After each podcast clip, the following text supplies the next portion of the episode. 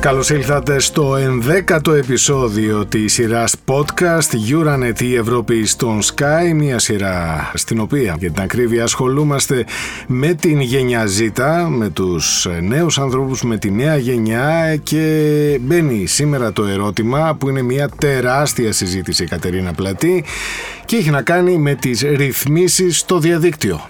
Ακριβώς αυτό που έχουμε ακούσει ως regulating the internet που το λέει και η γενιά Z, η Gen Z και να δούμε πόσο είναι εφικτό. Γίνεται και τι μπορεί να γίνει προκειμένου να υπάρχει αυτή η ρύθμιση του ίντερνετ και αν μπορεί να υπάρξει μια τέτοια ρύθμιση, όπως επίσης ποια είναι τα όρια μεταξύ της ελευθερίας της διακίνησης της πληροφορίας και των υπηρεσιών από τη μία πλευρά και από την άλλη την επιβολή κανόνων και διασυνοριακών περιορισμών.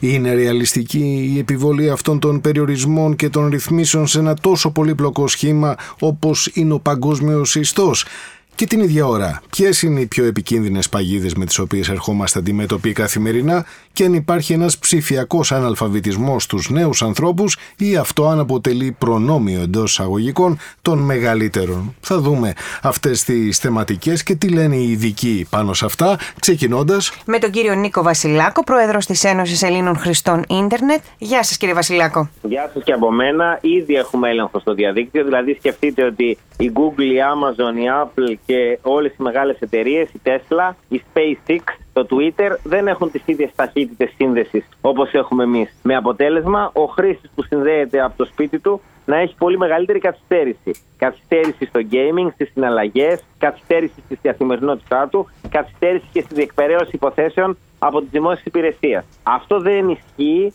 για τις αμερικανικές υπηρεσίες και εταιρείες, επειδή ακριβώς το ίντερνετ ουσιαστικά είναι μια αμερικανική εφεύρεση. Όταν το DARPANET έγινε πρώτη φορά το 1982 και μετά το 1993 είχαμε το ίντερνετ όπως το ξέρουμε. Να σας κάνω μια ερώτηση. Όλο, Α, όλο αυτό το κομμάτι το οποίο ουσιαστικά αναφέρεται ως regulating the internet θα ναι. αφορά νέους κανόνες τους οποίους θα δυσκολέψουν κατά κάποιο τρόπο όλους αυτούς που θέλουν να διασπείρουν fake news ή παράνομο υλικό; Εννοείται ότι θα φιλτράρετε, θα όλο το περιεχομενο και θα σας πω ότι απλώς θα γίνει νόμος αυτό που ξέρουμε ότι τώρα είναι απλή συνήθεια. Δηλαδή τώρα φιλτράρετε, αλλά δεν το δηλώνουμε γιατί είναι παράνομο. Εννοείται ότι θα φιλτράρονται όλα, όπως φιλτράρονται και τώρα, και για fake news και για παράνομη δραστηριότητα και για ουσίες και για τζόγο και για πορνογραφικό περιεχόμενο και για ό,τι άλλο μπορείτε να φανταστείτε, αγγίζοντας μέχρι και τα συμφέροντα των μεγάλων εταιριών και των μεγάλων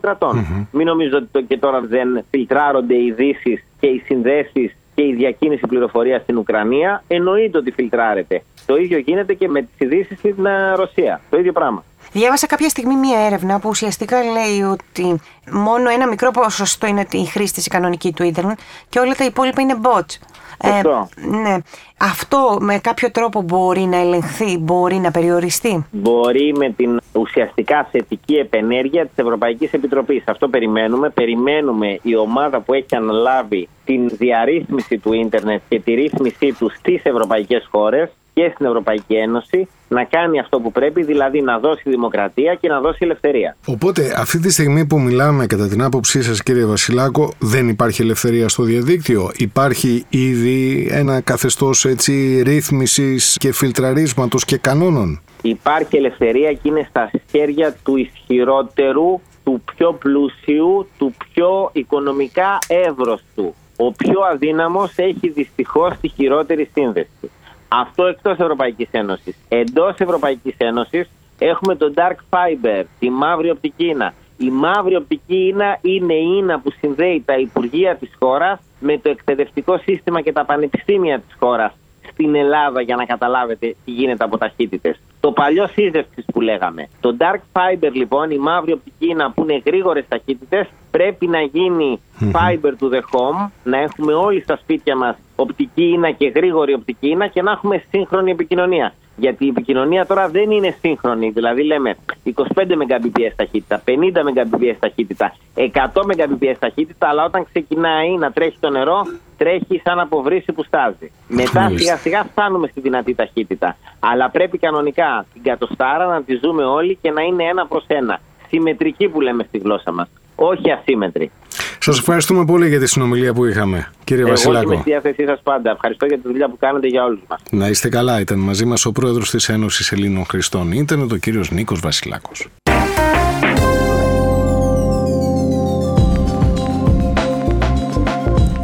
Ακούσαμε από τον κύριο Βασιλάκο ποιες είναι οι ρυθμίσεις που εφαρμόζονται ήδη όσον αφορά το διαδίκτυο αλλά και τι βρίσκεται στα σκαριά προκειμένου να υπάρξει μια περισσότερη, μια μεγαλύτερη ρύθμιση όσον αφορά το, το τι διακινείται στον παγκόσμιο ιστό. Την ίδια ώρα όμως, Κατερίνα Πλατή, μπαίνουν και τα ζητήματα της ασφάλειας και της αστυνόμευσης, αν μπορούμε να το πούμε έτσι, του ίντερνετ και κατά πόσον είναι ρεαλιστικό να μιλάμε για αστυνόμευση στο διαδίκτυο. Να δούμε λιγάκι αυτό που λες εσύ πόσο είναι ρεαλιστικό με τον κύριο Δημήτρη Ευαγγελίου, εξειδικευμένο στην ασφάλεια διαδικτύου και κυβερνοχώρου.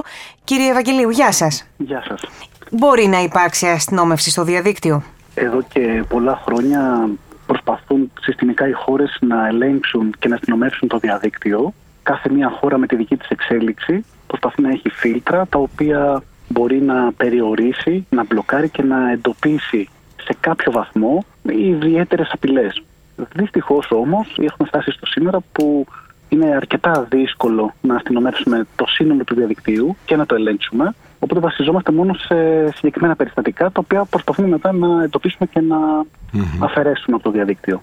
Κατά πόσο αυτό είναι εύκολο κύριε Ευαγγελίου δεδομένου ότι υπάρχει το εμφανές διαδίκτυο υπάρχει όμως και το σκοτεινό διαδίκτυο, το dark web με τις τεχνολογίες που υπάρχουν κρυπτογράφησης και όλων των υπολείπων υπάρχουν οι επιτίδοι οι οποίοι ακριβώς εκμεταλλεύονται αυτούς τους μηχανισμούς και αυτές τις τεχνολογίες και δρούν στο περιθώριο και στο σκοτάδι διακινώντας το υλικό που διακινούν. Είναι όπως το είπατε, το dark web ή το σκοτεινό διαδίκτυο δεν μπορεί να αστυνομευτεί και είναι και δύσκολο κάποιος να έχει πρόσβαση σε αυτό αν δεν κάνει συγκεκριμένες ενέργειες. Βεβαίως, το κανονικό διαδίκτυο, όπως το γνωρίζουμε στις μέρες μας, όλο και περισσότερο μεταφέρεται η αστυνόμευση σε κάθε χώρα, σε κάθε σύστημα. Να σας δώσω δηλαδή κάτι να καταλάβουμε ότι για την Ελλάδα ή για κάποια άλλη χώρα, για την Ευρώπη, για κάποια ήπειρο, μεταφέρεται από την αστυνόμευση στην κάθε εταιρεία που θέλει να προωθήσει για να περιφρουρήσει το περιεχόμενό της. Άρα γίνεται ιδιωτικά. δεν είναι ακριβώς ιδιωτικά. Υπάρχουν ε, ε, regulations, υπάρχουν κανονισμοί που υποχρεώνουν πλέον έναν μεγάλο πάροχο υπηρεσιών διαδικτύου να περιφρουρεί και να αστυνομεζει την παροχή του διαδικτύου. Οπότε, εγώ, αν θέλω να δημιουργήσω ένα πρόβλημα και μια ευαλωτότητα σε κάποια υποδομή, μπορεί ο ίδιος ο πάροχος να με εμποδίσει και φιλτράρει πλέον το περιεχόμενο. Δεν αφορά βέβαια το σκοτεινό διαδίκτυο αυτό. Mm.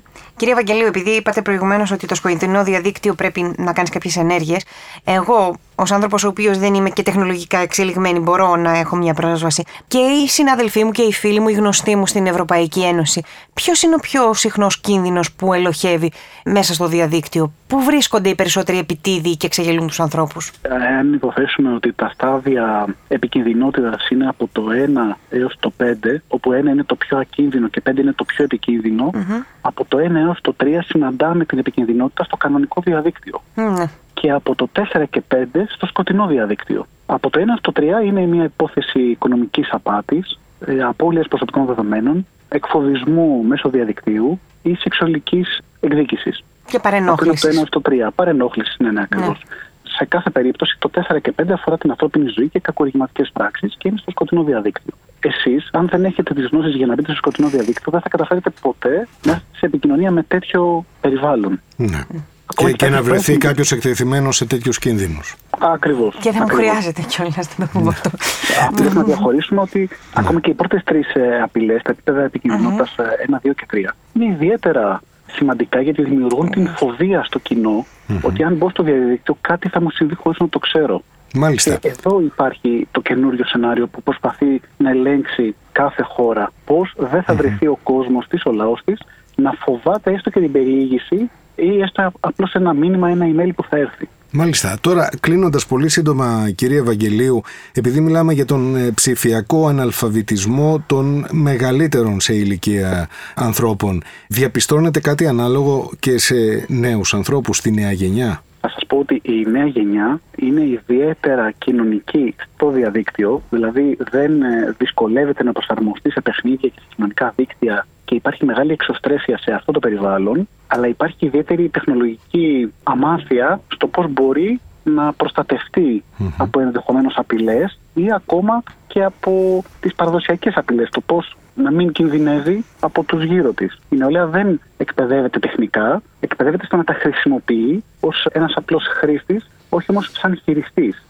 Μάλιστα. Μάλιστα. Οπότε υπάρχουν από τη μία οι δεξιότητες για να περιηγηθεί στο διαδίκτυο, αλλά από την άλλη υπάρχει και ακόμα μια αθωότητα έτσι, όσον αφορά το περιεχόμενο του διαδικτύου. Απουσία, ναι, για την κατανόηση του κινδύνου. Ναι. Υπάρχει άγνοια κινδύνου. Μάλιστα.